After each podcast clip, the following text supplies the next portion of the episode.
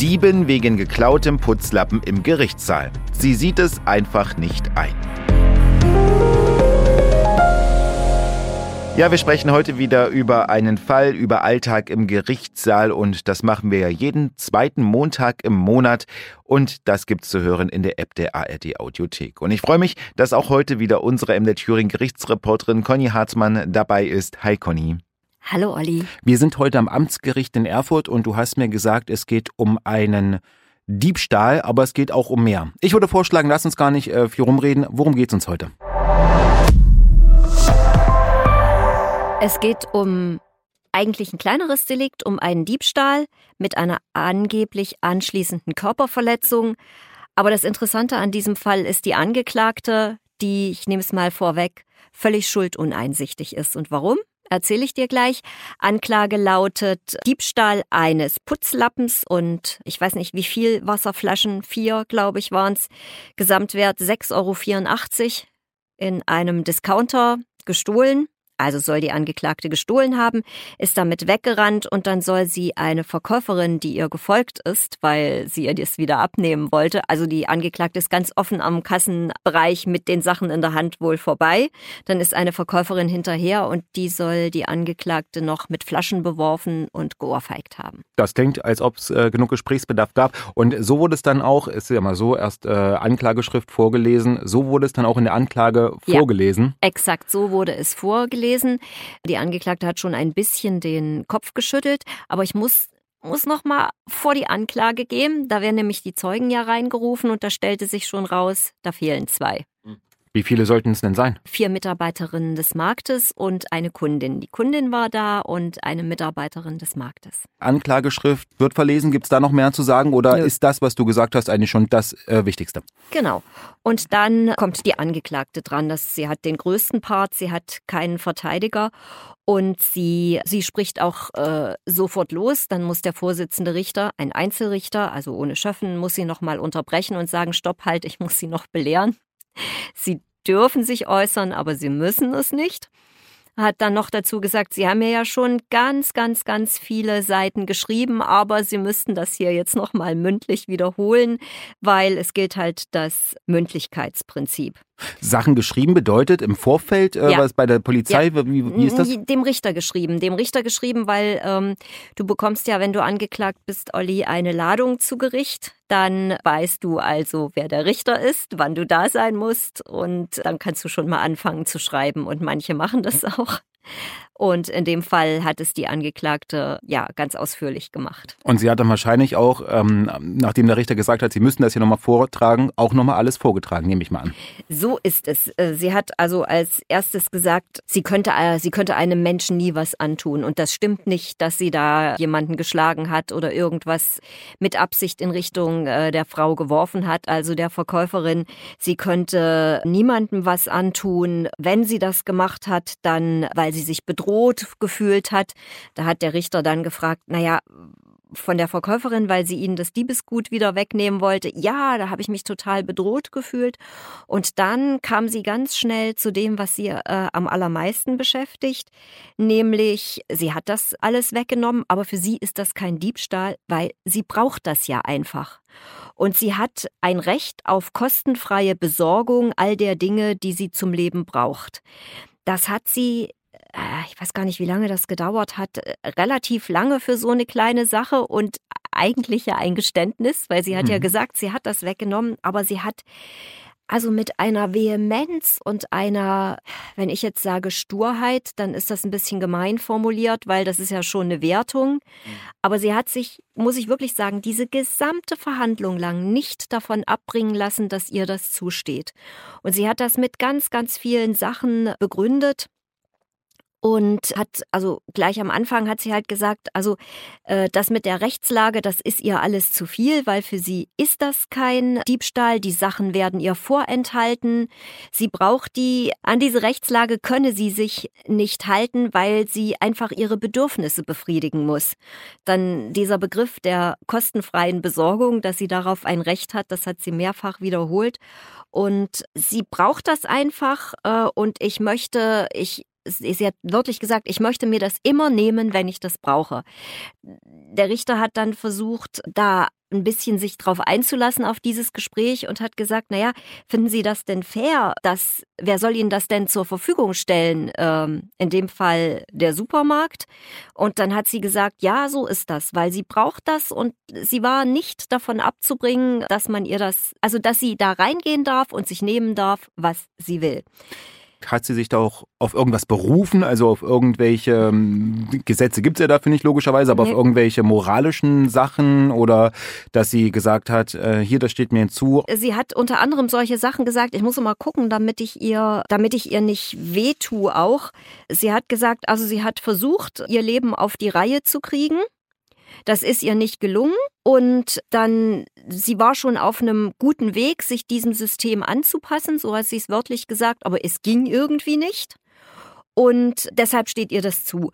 Dann hat der Richter gesagt, na, wie wär's denn mal mit Arbeiten? Und da ist sie ganz bös geworden, da ist sie wirklich bös geworden, hat wörtlich gesagt, das ist hier nicht die Frage ich brauche das. Das eine habe also mit dem anderen nichts zu tun. Und das ist natürlich dann auch so eine Geschichte, wo man sagt, naja, da ist vielleicht eine Diskussion auch nicht, nicht mehr zielführend oder macht einfach keinen Sinn mehr. Der Richter hat dann nochmal gefragt, meinen Sie das wirklich ernst, was Sie da alles sagen? Da hat sie ganz stinkig gesagt, ja, es muss einfach mal jemand kommen und fragen, was ich brauche und der muss mich wahrnehmen und der muss mir das bringen, was ich gerne hätte. Ja, dann hat der Richter nochmal gefragt, meinen Sie das wirklich ernst? Wer soll Ihnen denn das bringen? Da gab es dann keine Antwort mehr drauf.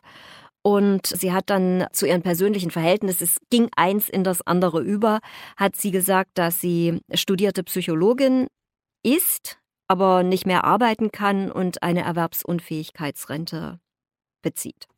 Wollte ich nämlich auch nochmal äh, kurz drauf eingehen, weil sowas hat sie das gleich am Anfang gesagt, als die Personalien aufgenommen werden oder nee, kam das, das ist dann tatsächlich, also es war ein bisschen schwierig, das Ganze zu strukturieren, weil ja diese also normalerweise geht es ja immer erst um den Vorwurf und irgendwann geht es um die persönlichen Verhältnisse. Aber in dem Fall spielte das ja alles so absolut ineinander und deshalb ist das gleich mit erörtert worden an einer Stelle, wo es einfach auch aus meiner Sicht super gepasst hat. Ja, ich glaube, äh, die Regel ist oder die Voraussetzung ist, dass die irgendwann mal abgefragt werden. Also formal mhm. muss es irgendwann passieren, muss nicht an, am Anfang sein. Meistens sind die persönlichen Verhältnisse am Ende der mhm. Beweisaufnahme. Manchmal sagen die Richter auch, wir würden uns gerne ein Bild von ihnen machen, vielleicht fangen wir mit den persönlichen Verhältnissen an, aber so die Regel ist eigentlich Tat, Angeklagter, Zeugen, Sachverständige, persönliche Verhältnisse, Plädoyer, Urteil.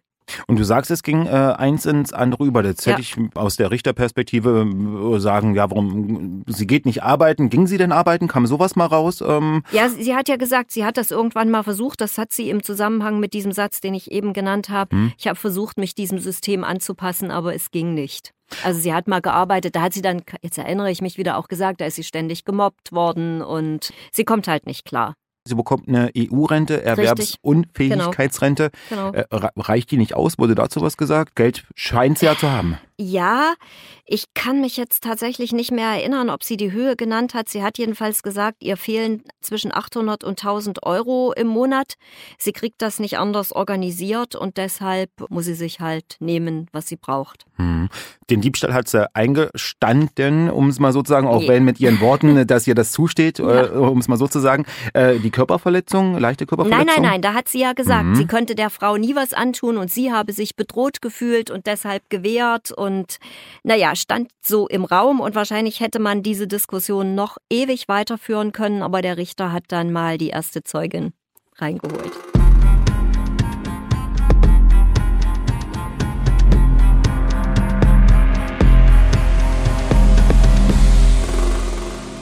Als erste Zeugin kam eine Mitarbeiterin des Marktes. Ich habe selten so eine Top-Zeugin erlebt. Die hat so unglaublich gut beschrieben, was passiert ist. Die hat keine eigenen Wertungen reingebracht. Die hat genau gesagt, das habe ich gesehen, das müssten Sie meine Kollegin fragen. Und sie hat halt gesehen, wie die Dame, wie eine Dame mit äh, zwei Bittergetränken, zweimal Wasser Medium und einem Haushaltstuch an der Kasse vorbei ist. Und dann ist, ach ne, und, und, und es waren noch Walnussbrötchen dabei. Neun Walnussbrötchen, fällt mir jetzt gerade ein. Und wie gesagt, Gesamtwert 6,84 Euro. Das hat man natürlich genau sagen können, weil man die Angeklagte ja sozusagen stoppen konnte und dann auch noch in ihren Rucksack geschaut hat. Aber die Kollegin, die da hinterher ist, die Zeugin gesagt, das habe ich nicht gesehen, das weiß ich nur vom Hörensagen. Die muss dann eine Wasserflasche abgekriegt haben und auch eine Ohrfeige. Die war dann jedenfalls 14 Tage krankgeschrieben. Wie lange ist das denn her? Weil wir hatten ja auch schon mal Zeugen und Zeuginnen, ja. die gesagt haben, äh, kann ich mich nicht mehr so genau erinnern. Und in so einem Supermarkt ja. kommt es ja ab und zu mal genau, zu kribbeligen Sachen. Genau. Sorry, muss ich schauen. War im April 22 und ist verhandelt worden jetzt Anfang 23. Also noch kein Jahr her. Mhm. Okay. Und äh, wie gesagt, die Zeugin, die Mitarbeiterin des Marktes, ist dann noch gefragt worden. Also es ging ja gar nicht mehr so um den Diebstahl, sondern es ging um diese anschließende Körperverletzung. Weil wenn du dich dann nämlich auch noch mit Gewalt wehrst gegen eine Festnahme oder eine Feststellung deiner Personalien, dann kann das mal ganz schön schnell ein räuberischer Diebstahl sein. Und da gibt's natürlich logischerweise höhere Strafen, weil das ist ja Gewalt gegen Menschen im Spiel. Und das konnte die Zeugin nicht sagen. Die ist dann noch gefragt worden, wo ihre Kollegin sei und hat sie gesagt, ja, keine Ahnung, die arbeitet auch nicht mehr bei uns. Ah, okay. Mhm. Die zweite Zeugin wurde aufgerufen, das war eine Kundin. Das war eine Kundin, die gesagt hat, ach ja, ich habe das gesehen. Also ich hab, bin, da, bin durch, diesen, durch diese Unruhe, durch dieses Geschrei so ein bisschen aufmerksam geworden auf die Geschichte draußen, nämlich die Verkäuferin, zusammen mit der Angeklagten, die weggelaufen war. Und die Kundin hat gesagt, also ich, ich bin der sofort zu Hilfe gekommen. Ich weiß jetzt nicht, ob das wirklich richtig war, aber ich bin halt so, ich bin, der Richter sofort gesagt, das haben sie genau richtig gemacht in dem Moment. Ja, und die Kundin konnte jetzt aber auch nicht sagen, ob die wirklich eine Ohrfeige gekriegt hat, weil die hat das auch nicht von ganz Anfang an äh, beobachtet gehabt. Die war also ich fand es total rührend, wie die sich eigentlich eher Gedanken drum gemacht hat, ob das jetzt gut war, dass sie da eingegriffen hat oder da jemandem zu Hilfe gekommen ist. Und der Richter hat sie aber wirklich beruhigt und hat gesagt, das ist sogar richtig gut gewesen, weil ein bisschen Zivilcourage und, und, und die, die, die Dame im Zeugenstand hat gesagt, ja, ich bin halt so, es ist mhm. so, okay. Ja, die Frage stellt man sich ja dann äh, öfter ja. mal, wenn man sowas beobachtet. Ja. Ne? Und diese Frage, ob es da eine Körperverletzung gegeben hat, die ließ sich durch diese beiden Zeugen sozusagen, wie heißt das so schön, nicht endgültig klären. Und jetzt gibt es natürlich die Möglichkeit, jetzt kann so ein Amtsrichter alles auffahren. Der kann noch einen zweiten Termin machen, der kann versuchen, die Zeugin nochmal zu kriegen. Wenn er sie nicht kriegt, müsste er einen Ordnungsgeldbeschluss machen. Also das, das könntest du jetzt noch über Wochen und Monate hinziehen. Und ich denke, es war halt so, das war ja sozusagen das Opfer, also die, die eine gescheuert gekriegt hatte eigenen Angaben zufolge. Das mhm. hatte sie bei der Polizei so gesagt. Und die Ladung war zugestellt. Das ließ sich also aus den Akten entnehmen. Und wenn die dann nicht kommt, äh, meine ich, haben die Gerichte dann auch nicht so ganz große Lust, das ganz große Besteck rauszuholen. Und dann hat der Richter kurz mit dem Staatsanwalt gesprochen und dann ist diese Körperverletzung im Hinblick auf die Strafe, die es für den Diebstahl geben würde, und das war ja schon klar, sie war ja geständig, ist es eingestellt worden diese Körperverletzung. Da hat der äh, Richter der Angeklagten allerdings auch nochmal gesagt, da haben sie Glück gehabt, weil es hätte auch ein räuberischer Diebstahl werden können. Und dann kann man auch schon mal zu einer Bewährungsstrafe kommen, zu einer kleinen. Dazu habe ich nämlich auch noch eine Frage, weil äh, es stand ja Körperverletzung im Raum. Mhm. Und du hast jetzt gemeint, das könnte sogar noch mehr werden. Räuberische. Räuberischer, nee, räuberischer Diebstahl. Also räuberischer also das Diebstahl? wäre dann mhm. im Zusammenhang mit dem Diebstahl. Das ist halt immer die Frage. Erst der Diebstahl, dann die Körperverletzung oder gehört das zusammen? Aber ich bin keine Juristin. Das habe ich schon in ganz vielen Varianten unterschiedlich bewertet äh, gesehen. Und was ich jetzt aus unseren ganzen Folgen mitgenommen habe, ist eine Angeklagte, ein Angeklagter, der braucht keinen Verteidiger, aber ab einem gewissen Vorwurf ist eigentlich ja. ein Pflichtverteidiger ja. nötig. Und bei Körperverletzung hätte ich jetzt schon gesagt. Nee, hm, hm? nee bei Körperverletzung gibt es Geldstrafen. Hm. Bei einfachen, bei einfachen Körperverletzungen, ja. nö, du brauchst keinen. Brauchst du keinen Verteidiger? Nö. Hm, okay.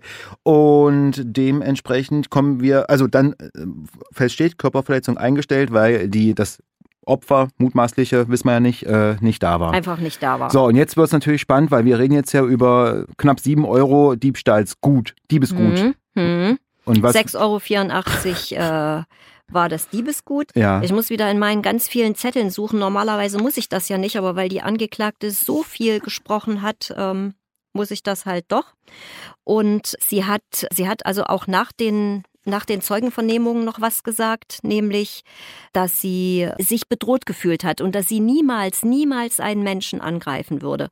Und dann hat der Richter ihr erklärt, dass der Vorwurf weg ist, dass es darum jetzt nicht mehr, äh, nicht mehr geht, sondern nur noch um den Diebstahl. Und daraufhin hat sie wieder gesagt, ich habe zu bekommen, was ich brauche. Der Sozialstaat hat ein gewisses Niveau, das weiß sie, aber das Niveau ist nicht gut. Und dann hat der Richter wieder gesagt, ja, aber es hat sich eigentlich jeder an unsere Rechtsordnung zu halten, weil wie soll das sonst funktionieren? Und dann hat er gesagt, ja, stellen Sie sich doch mal vor, Sie müssten, äh, zu Ihnen kommt jemand und nimmt Ihnen weg, was er braucht. Und Sie müssten dann darauf verzichten.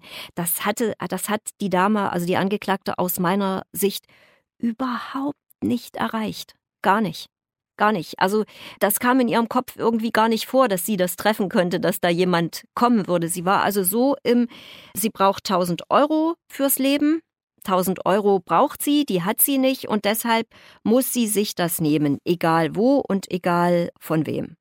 Und dann ging es ans Plädoyer. Wenn ich das jetzt noch so höre vor dem Plädoyer, ich meine, das äh, klingt ja schon so, als ob der Richter ja, mehr Gespräch gesucht hat, als er eigentlich müsste. Viel mehr, viel ja. mehr, viel mehr, weil es ist ja so eine Verhandlung soll ja eigentlich auch ähm, im besten Falle ist sie ein Warnschuss und äh, jemand kommt nicht wieder. Und in dem Fall ist ja aber klar, wenn die Angeklagte sagt, ich brauche das, dann ist natürlich die Gefahr, dass sie da rausgeht und das wieder so macht, relativ groß. Und damit ist ja mit Verlaub niemandem geholfen. Dieser Frau ist nicht geholfen, wenn sie ins Gefängnis geht. Den Läden ist nicht geholfen, wenn mehr geklaut wird. Und insofern meine ich schon, dass der Richter irgendwie versucht hat, da was zu erreichen, wirklich was, hm. was Menschliches zu erreichen. Ja, also aus meiner Sicht hat er deutlich mehr gemacht, als er müsste. Wahrscheinlich hat es Hausverbot oder in dem Supermarkt, könnte ich mir vorstellen. Das ist, glaube ich, ein Automatismus, mhm. aber darum ging darum ging es in der Verhandlung gar nicht. Ja, das stimmt, da hast du recht. Es gibt sehr oft ähm, so notorische Diebe, die dann auch noch, wenn sie wieder bei Gericht erscheinen, Verstoß gegen Hausverbote als Straftatbestand auch dabei haben, weil sie halt trotzdem wieder in die Läden gehen und klauen, obwohl sie da ein Hausverbot haben.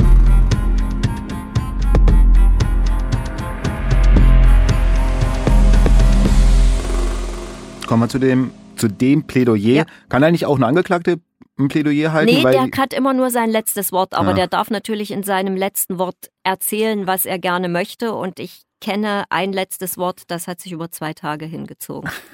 Dann kommen wir jetzt zum Plädoyer des Staatsanwalts. Ja, ja, also der hat gesagt, sie weiß, dass es verboten ist und macht es trotzdem. Also es ist jetzt, es geht ja immer darum, kann jemand überhaupt einsehen, ob er Unrecht begangen hat? Das haben wir ja oft bei, ich sage jetzt mal, schwerwiegenderen Straftaten, dass da ein Gutachter dabei ist, der sagt, der sieht das gar nicht ein, dass er Unrecht begeht. Und sie sieht es aber ein. Sie weiß, das ist Unrecht, das ist verboten, aber sie macht es trotzdem, weil sie aus ihrer individuellen Position halt meint, sie kann sich darüber hinwegsetzen. Sie hat ja auch an keiner Stelle gesagt, das muss für alle so sein, sondern sie hat immer nur ich gesagt.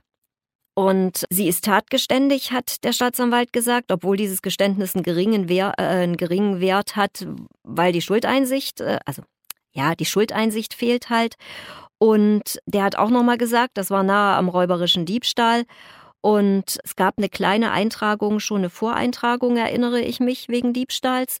Und dann hat der Staatsanwalt 30 äh, Tagessätze a 20 Euro beantragt, macht also eine Geldstrafe in Höhe von insgesamt 600, 600 Euro. Genau. Mhm. Und die Angeklagte hat dann tatsächlich nicht mehr viel gesagt gab nur eine ganz, ganz, ganz, ganz kurze Pause. Dann hat der Richter verkündet, 600 Euro, Kosten muss sie auch tragen.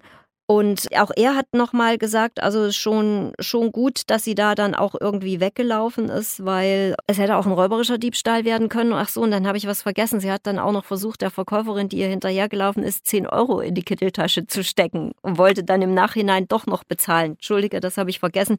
Spielt natürlich eine große Rolle für die, ich weiß, dass es verboten ist, für die Geschichte, ah, ist strafbar. Ja, sie hat im Nachhinein dann versucht zu bezahlen der Richter gesagt, da könnte man sogar noch drüber nachdenken, ob das nicht noch eine versuchte Bestechung ist, aber es blieb beim einfachen Diebstahl. Und er hat dann nochmal gesagt, es gibt Leute, die arbeiten dafür, für das Geld, was sie im Monat haben, durch ihre Erwerbsunfähigkeitsrente. Und ob jemand, der jeden Morgen 5 Uhr aufsteht und dafür arbeiten geht, wenn der sowas nicht macht, dann müsse sie sich doch eigentlich auch an diese Regeln halten können. Und das Ende war ganz kurz, die Angeklagte hat den Kopf geschüttelt und ist gegangen.